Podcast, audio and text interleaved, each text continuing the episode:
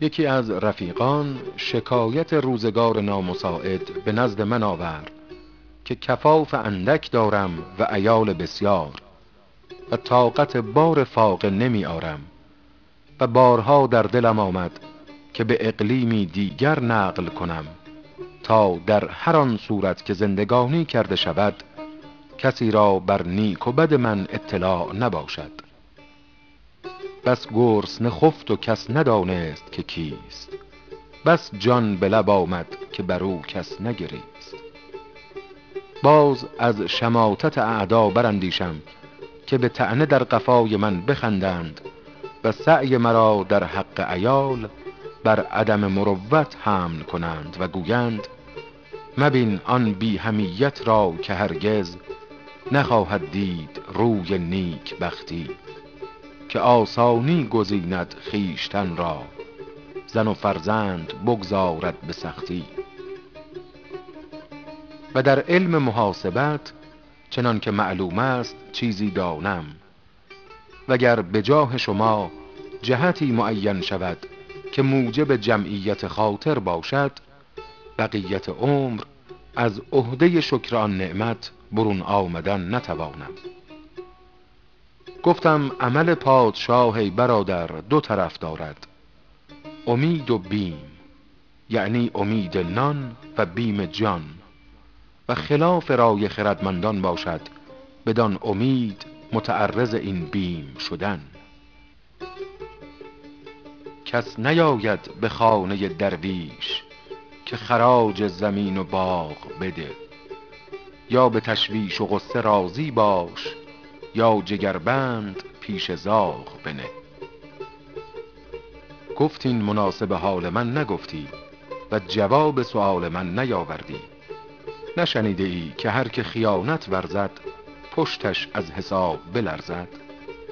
راستی موجب رضای خداست کس ندیدم که گم شد از ره راست. و حکما گویند چار کس از چار کس به جان برنجند. حرامی از سلطان و دزد از پاسبان و فاسق از غماز و روسبی از محتسب. و آن را که حساب پاک است از محاسب چه باک است؟ مکن فراخ روی در عمل اگر خواهی که وقت رفع تو باشد مجال دشمن تنگ. تو پاک باش و مدار از کسی برادر باک. زنند جامه ناپاک گازران بر سنگ. گفتم حکایت آن روباه مناسب حال توست که دیدندش گریزان و بیخیشتن افتان و خیزان. کسی گفتش چه آفت است که موجب مخافت است؟ گفتا شنیده ام که شتر را به سخره می‌گیرند. گفت ای سفیه شتر را با تو چه مناسبت است و تو را بدو چه مشابهت؟ گفتا خاموش که اگر حسودان به غرض گویند شتر است و گرفتار آیم کرا غم تخلیص من دارد تا تفتیش حال من کند. و تا تریاق از عراق آورده شود مار گزیده مرده بود. تو را همچنین فضل است و دیانت و تقوا و امانت. اما متعنتان در کمینند و مدعیان گوش نشین. اگر آنچه حسن سیرت توست به خلاف آن تقریر کنند و در معرض خطاب پادشاه افتی در آن حالت مجال مقالت باشد. پس مسلحت آن بینم که ملک قناعت را حراست کنی و ترک ریاست گویی. به دریادر منافع بیشمار است وگر خواهی سلامت بر کنار است. رفیق این سخن بشنید و به هم برآمد و روی از حکایت من در هم کشید و سخنهای رنجش آمیز گفتن گرفت که چه عقل و کفایت است و فهم و درایت. قول حکما درست آمد که گفتند دوستان به زندان بکارآیند که بر سفره همه دشمنان دوست نمایند. دوست مشماران که در نعمت زند لاف یاری و برادر خاندگی دوست آن دانم که گیرد دست دوست در پریشان حالی و درماندگی.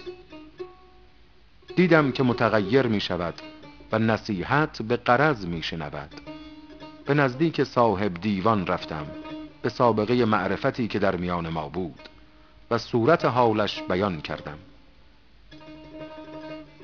و اهلیت و استحقاقش بگفتم تا به کاری مختصرش نصب کردند.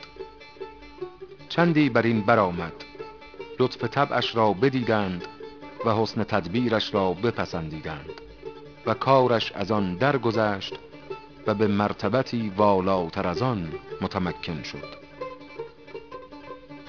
همچنین نجم سعادتش در ترقی بود تا به اوج ارادت برسید و مقرب حضرت و مشار الیه و معتمد علیه گشت. بر سلامت حالش شادمانی کردم و گفتم ذکار بسته میندیش و دل شکسته مدار که آب چشمه حیوان درون تاریکی است.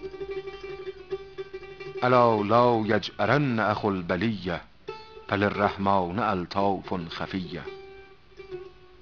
منشین ترش از گردش ایام که صبر تلخ است ولیکن بر شیرین دارد.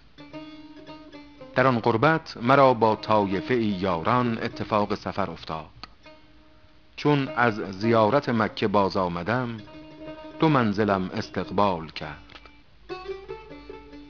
ظاهر حالش را دیدم پریشان و در هیئت درویشان. گفتم چه حالت است؟ گفت آنچنان که تو گفتی طایفه ای حسد بردند و به خیانتم منصوب کردند و ملک دام ملکه در کشف حقیقت آن استقصا نفرمود و یاران قدیم و دوستان همیم از کلمه حق خاموش شدند و صحبت دیرین فراموش کردند. نبینی که پیش خداوند جا نیایش کنان دست بر بر نهند. اگر روزگارش درآرد ز پای همه عالمش پای بر سر نهند. فی الجمله به انواع عقوبت گرفتار بودم تا در این هفته که مژده سلامت حجاج برسید از بند گرانم خلاص کرد و ملک موروسم خاص.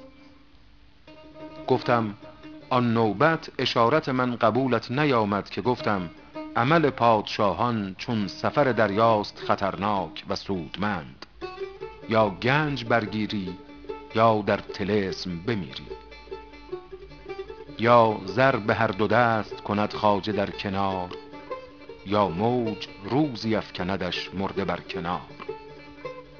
مسلحت ندیدم از این بیش ریش درونش به ملامت خراشیدن و نمک پاشیدن. بدین کلمه اختصار کردیم. ندانستی که بینی بند بر پای چو در گوشت نیامد پند مردم. دگر ره چون نداری طاقت نیش مکن انگشت در سوراخ کژدم.